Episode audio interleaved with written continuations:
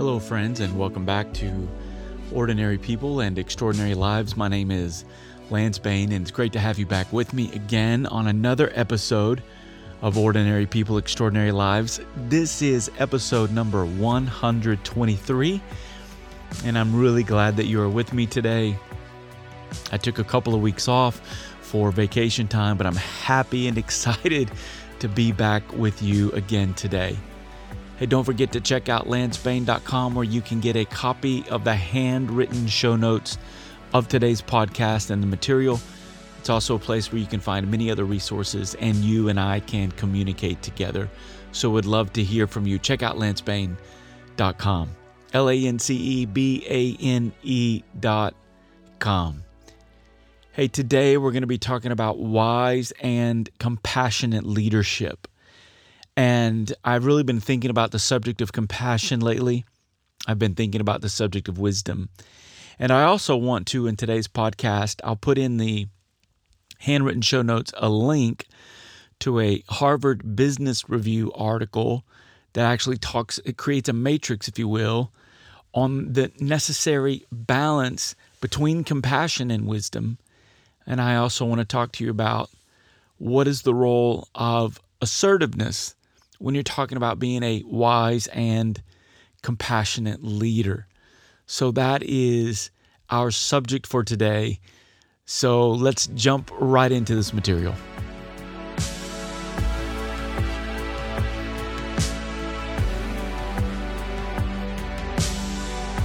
So compassion is so important for us as leaders. Oftentimes as a leader, we can get so focused on the project that we lose sight of people. We lose sight, and we often forget, or just it gets out of our view, that people outside of, however they're a part of our organization, or they're volunteering, they're on your team, or they're employed by you, or something like that, some form of connection. We often forget that people have lives outside of whatever it is that brought us together. And in those spaces outside of work and within work, outside of volunteering with and within volunteering, leaders and volunteers and those that we have influence with, they feel things. They have moments in life that are really tough and really difficult. They have moments in life that are awesome and are amazing and worth extravagant celebration. Compassionate leaders are able to recognize and able to stay focused on people or people that have emotions, they have dreams, they have desires, they have lives outside of whatever it is that brought us together. Leaders who don't move with compassion can easily forget that they're actually leading people, and they just start to see people as resources to accomplish a certain goal, a certain mission, a certain vision. Therefore, people feel like they are indentured servants. They are just pawns on our mission, vision, purpose chessboard that we move around for whatever we want. Now, friends, I want to talk to you about and share with you some insight on the subject of wisdom and compassion, and why I believe it's really important for us to embody these realities as leaders. Now, compassion is an inside job. Compassion is about what's happening inside of you and your ability to feel with others, to be moved deeply within your soul, within that place of your emotions, your thoughts, your feelings, that you experience what others are experiencing to a greater degree than just what is natural to you. I remember years ago I was seeing a therapist, and I battled then, and I still battle now, but not as not as strong, the inner voice of criticism and always measuring myself, coming up short. And I saw this therapist this one particular week, and he had asked me how I was doing that week and how I was feeling, and I just, you know, sort of jumped into this rant of really hating myself and not liking myself, and I'm criticizing myself and frustrated at myself. And I'll never forget what he said. He said, "Lance, until you can have compassion for yourself, you'll never heal. You'll never grow. You'll never develop. You have to feel it if you want to heal it." And I would say to us as leaders, in order to lead effectively, you have to feel what other people on your team feel. You have to be willing to go there. You have to be willing to listen. You have to be willing to be present in uncomfortable emotions. You have to be willing to experience what others are feeling. Again, you don't have to feel it to the same intensity that they are feeling it, but you have to feel it more than just blowing past it. Compassion is an inside job, and it's really about compassion for others is first starts with being compassionate towards yourself. I would encourage you this week, leader, at any moment, if that internal voice of criticism starts to surface, just pause and stop and just say to yourself, I'm not going to criticize myself right now. I'm going to reframe criticism as actually a cry for help. And I'm going to be compassionate towards myself, and that's how I can help. You see, compassion ultimately leads to action. It's not just feeling what other people feel, but it's a feeling that leads to action. It's a it's a feeling, it's a it's an emotion, it's a it's a relational reality that leads you to a to an action point, to a call for action, to a call to others to respond. Compassion isn't just sitting in emotions and marinating. It's feeling something and saying, if I'm feeling this, then there's got we've got to respond and we've got to do something. Compassion, I believe, is necessary for a leader.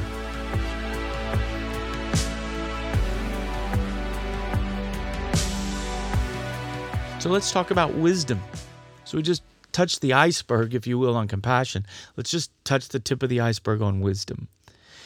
Wisdom is having a unique knowledge or insight into a situation or a circumstance. Oftentimes, wisdom comes from our own life experiences. We've learned something through trial and error. We've tasted the bitter herb of failure and disappointment and coming up short, and we learned something through that. That's the beauty of failure, is that it's one of the great teachers. And if we can harness that kind of growing and developing attitude, even in the place of not meeting the mark that you want to meet, you can still grow, you can still develop, you can still learn. And that is incredibly successful and valuable. And so oftentimes the wisdom that we have garnered is because of our own life experiences. We have scars to show for our wisdom. We have difficult stories to share about how we gained wisdom. And wisdom is not just something we learn from life experience, but wisdom is also something we can learn from others. We can, let me say it this way, you can inherit wisdom. You know what an inheritance is. It's it's it's getting something that you didn't earn. It's getting something that you didn't work for. It's it's a free gift. I remember when my mom passed away, there was a very small inheritance. But that inheritance allowed us to do some things that otherwise it would have taken me years to save money to do. The inheritance accelerated my ability to accomplish something. The inheritance accelerated my ability to see something, to do something, to become someone. That's the beauty of wisdom. You can inherit wisdom from others, and what might take you weeks, months, hours, or even years to learn, someone can share a story with you, and in a moment, you've inherited wisdom. This requires a level of humility, seeking others, questioning others, observing others, applying what they say. You can also, you and I can gain wisdom from resources. When I talk about learning wisdom from others, I'm talking about a relationship. You're sitting down and you're having a meal together. You're having a coffee together. You're spending time together in some form or fashion. Maybe you're fishing together. Maybe you go for walks together. Maybe you're part of a sewing group together, but in some way it's a person-to-person relationship and you inherit wisdom from them. You can also learn wisdom, though, as I said, from resources such as books, podcasts, articles, other resources that are available where people have taken their experiences and what they've learned and they've condensed it into the best of what they've learned and they've put it in the form of something that you can listen to or something that you can read. Don't despise the wisdom that's found in print or that's found through listening on your devices. As a person of faith, I also believe that wisdom can come from God. James, who was Jesus' half-brother, writes a, a letter in the New Testament. I believe it's six chapters long. Although James didn't write in chapters, that's what we've broken it up into, is six chapters. And, and within that letter, James says, if any of you lacks wisdom, let him ask of God, who gives generously. Yeah, sometimes we lack wisdom, and there's not a life experience to pull from. There's not a relationship to pull from. Maybe we don't want to read a book yet, or we just want to we just want to lean into a place of faith and say, God, would you give me wisdom for this? And oftentimes the wisdom that God gives is practical, and it's measurable, and it's supernatural. It's unique thoughts and unique insights and unique impressions or nudges that are not natural to ourselves. Therefore, we recognize these nudges are what my friend describes as the voice from elsewhere. So we have compassion and we have wisdom. And wisdom and compassion together wants to help other people become powerful. Wisdom and compassion together wants to offer great leadership.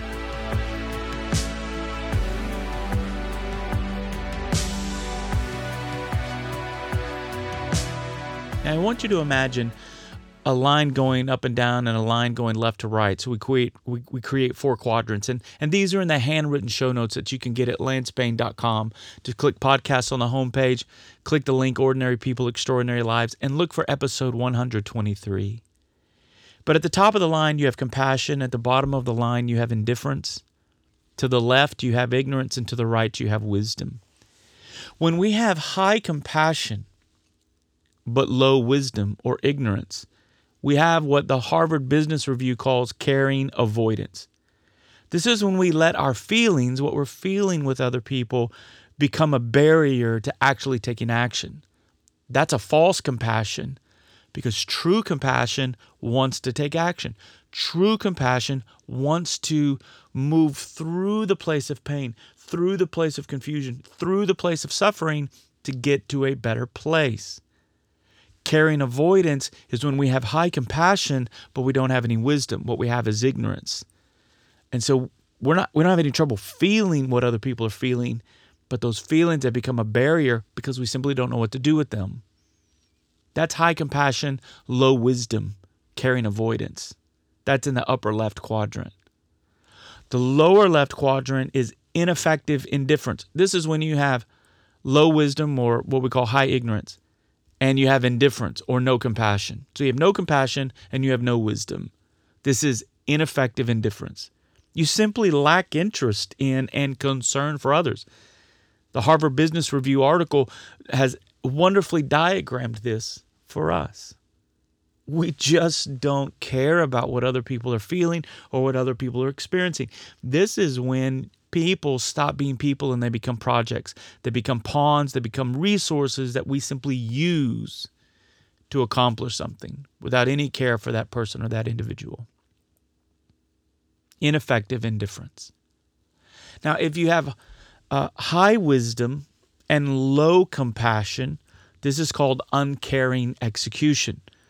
This is where we put results before people's well-being.